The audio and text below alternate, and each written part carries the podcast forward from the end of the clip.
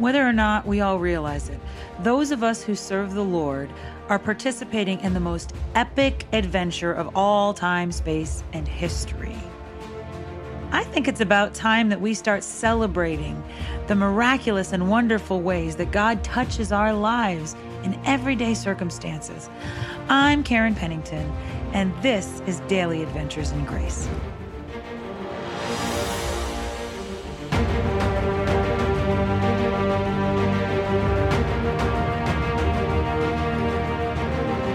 Friends.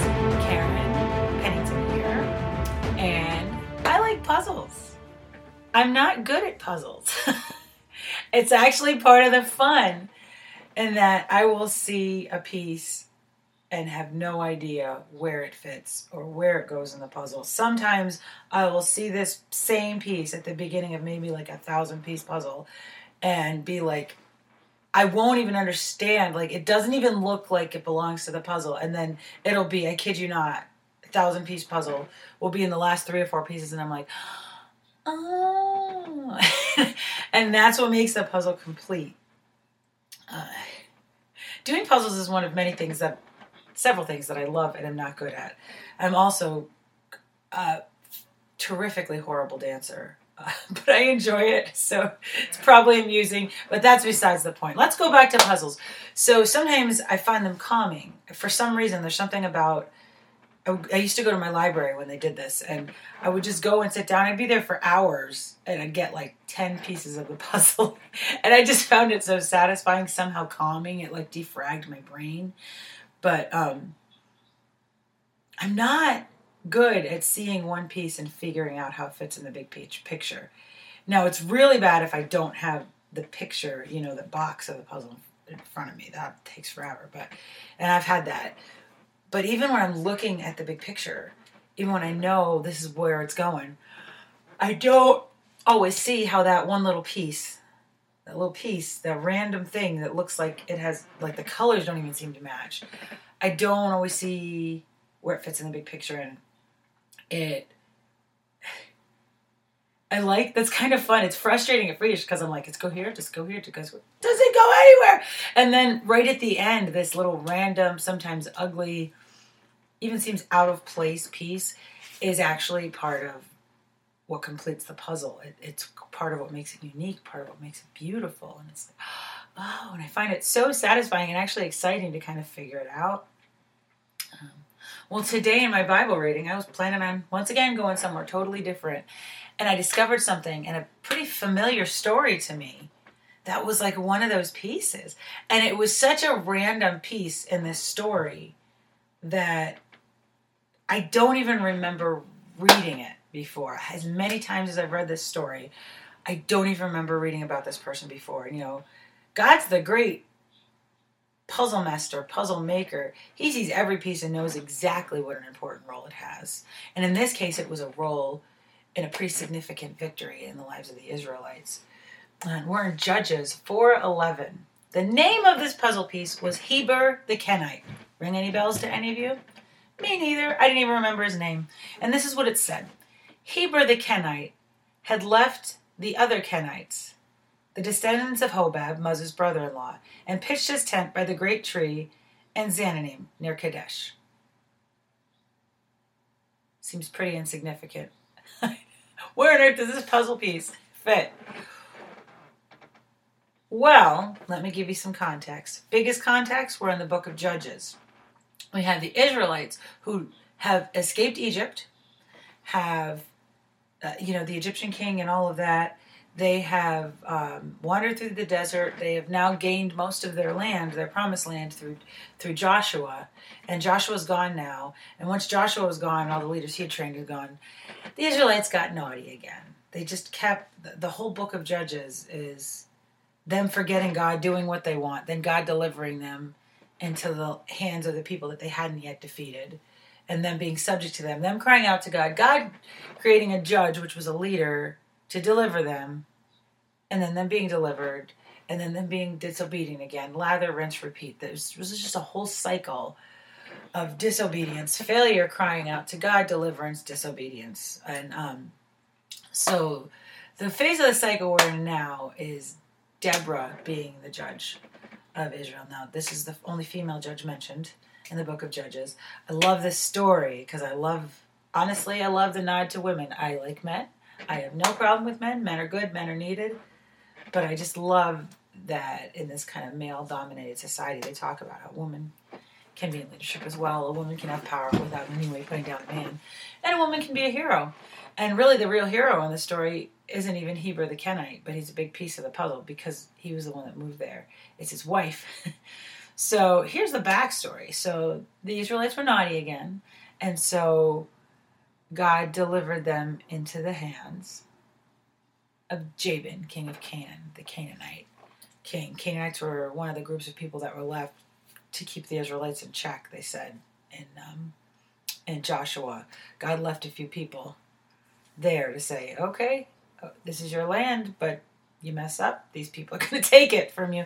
Um, they're going to enslave you. And so Deborah was leading the judge, leading and kind of judging and making these decisions. And the Canaanite king was over them.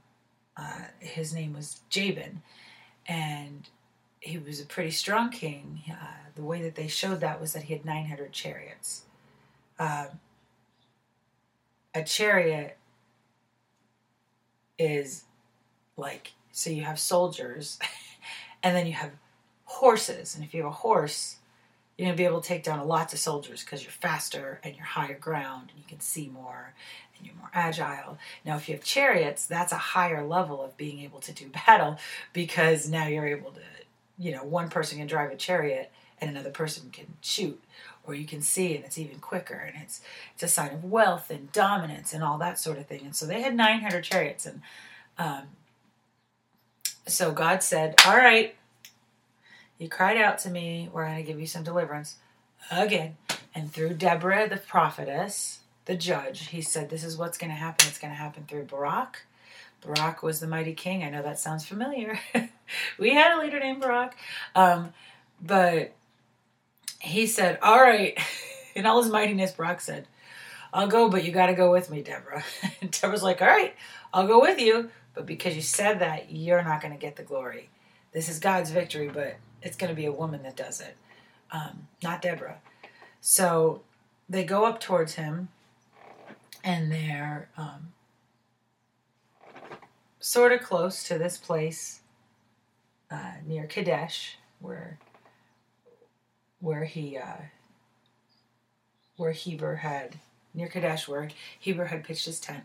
And I love, I love, I love what it says. It says, um, oh now I'm gonna forget. I'm so sorry, I'm I'm losing it. Um,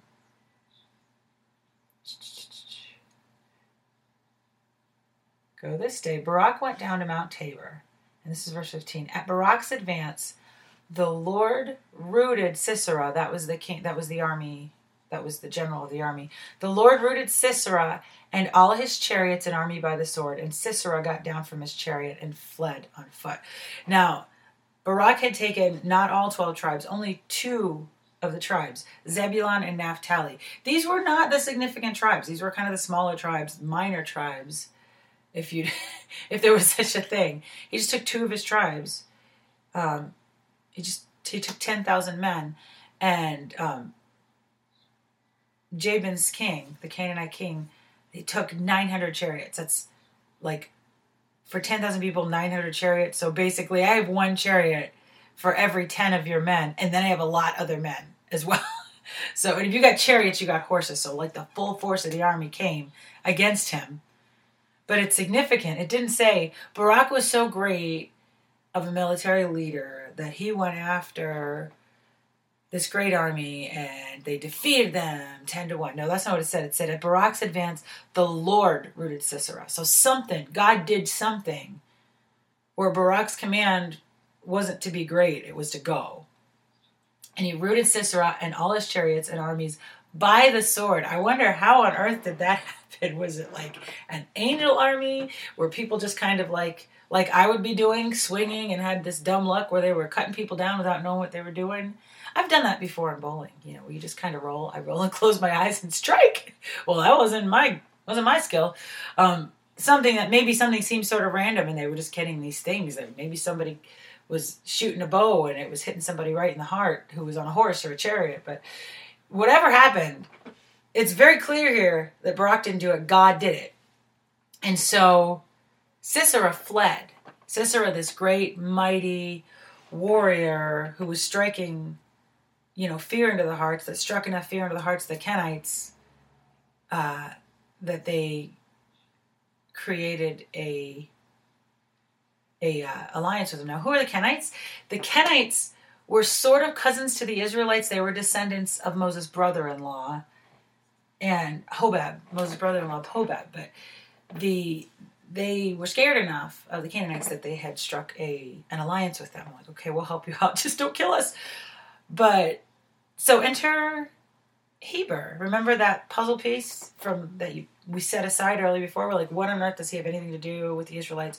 So Heber was was a Kenite, but he had by birth, but he had left the Kenites. He was no longer part of that tribe. He said, I'm just going to go out on my own. And he pitched a tent near, um, he pitched a tent near Kadesh.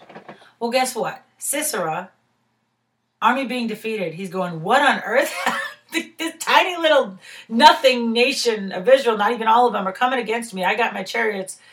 And he's probably like flabbergasted, like, I'm so much stronger than them. I have, we're over them. I have so much more ability than them, and somehow we're getting beat. I don't know what to do. I need to regroup. So he fled. He fled. This mighty warrior fled before these tiny little Israelites because it wasn't them, it was God, you know. So he fled, and then he saw this guy, the puzzle piece, Heber. And he said, Oh, I can. We're alive this is a safe place. I can go in this tent. Nobody will see me. I don't have nobody's going to bother them. I don't have my chariot. I don't have anything because we have an alliance with them, right? So he goes to the Kenite. He goes into the uh, into the tent. So let's think about it. We have a Kenite. Sisera thinks this is our um, this is our ally, and then he goes into the tent but what really is happening is there's somebody who's an independent person who has no alliance, no protection, no anything. And they know that the army that just defeated this guy, this guy's defeated. Know that the army that defeated this guy is coming after him. The army against one man.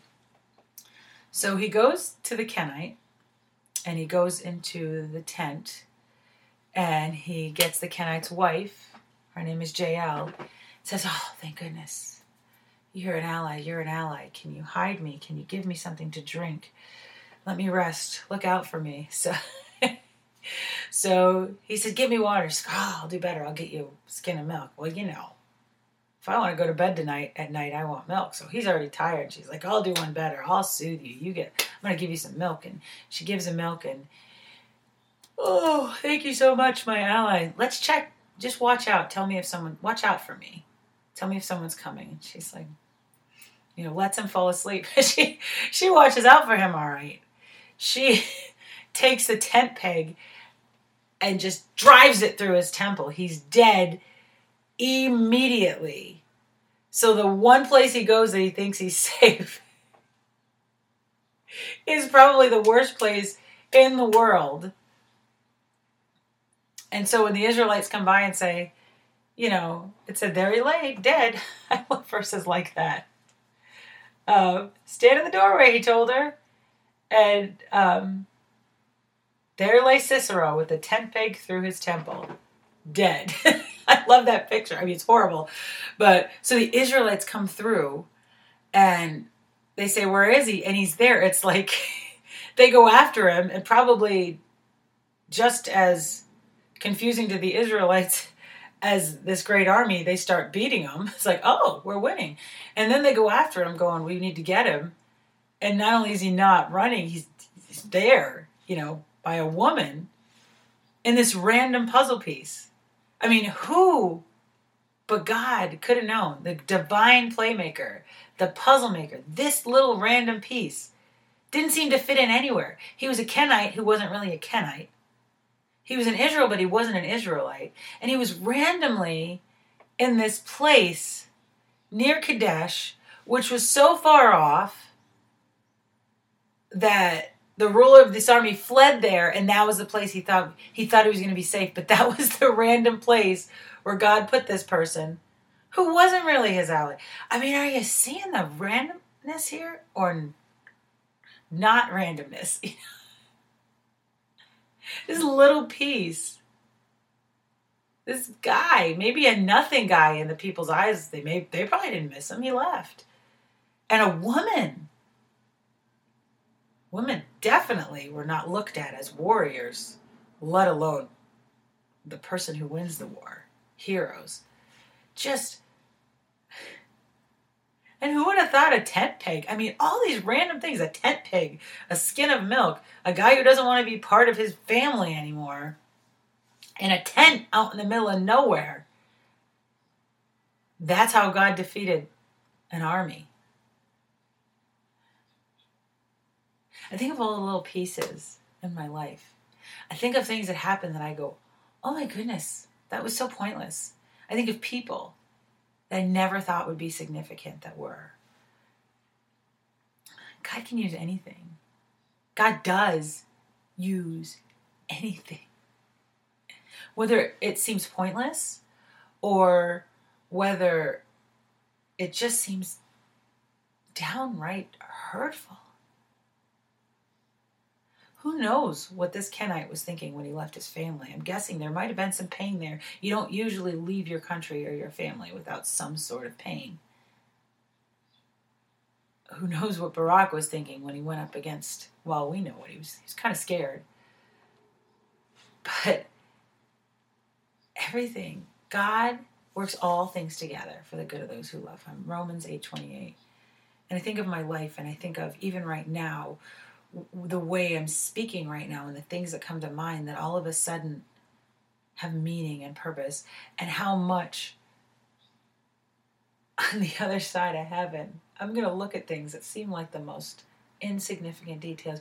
You may feel like you're an insignificant detail. You may feel like Heber, like I'm, I'm a man or a woman without a country, without a purpose. All I do is work at a factory. All I do is push a broom. All I do is answer the phones. You have no idea how significant you are in God's sight. You have no idea how important you are to the completion of the puzzle. And if you feel outcast, if you feel separate, if you feel other than, you may just be the most important piece. Thank you. Just let yourself be used.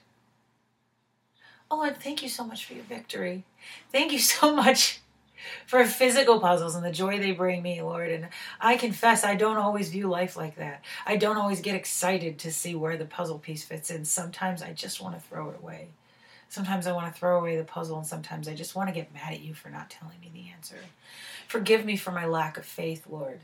But today, right now, I want to stand and affirm nothing is garbage to you, God. You use absolutely everything for the good of those who love you and for the, your glory.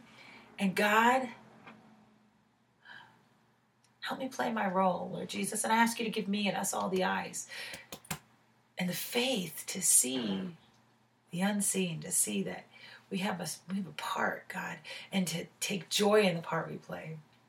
Lord Jesus, I look forward to someday seeing the whole puzzle piece seeing the whole puzzle and putting that last piece in. But right now, I'm enjoying the journey, Lord. Thank you for, for allowing me to be part of this great tapestry and beauty and art we call life. May we all just learn to enjoy our role in it, no matter how big or small. Well, it's always a significant role, God, because you make us significant. In your name, amen. Be blessed, my friends.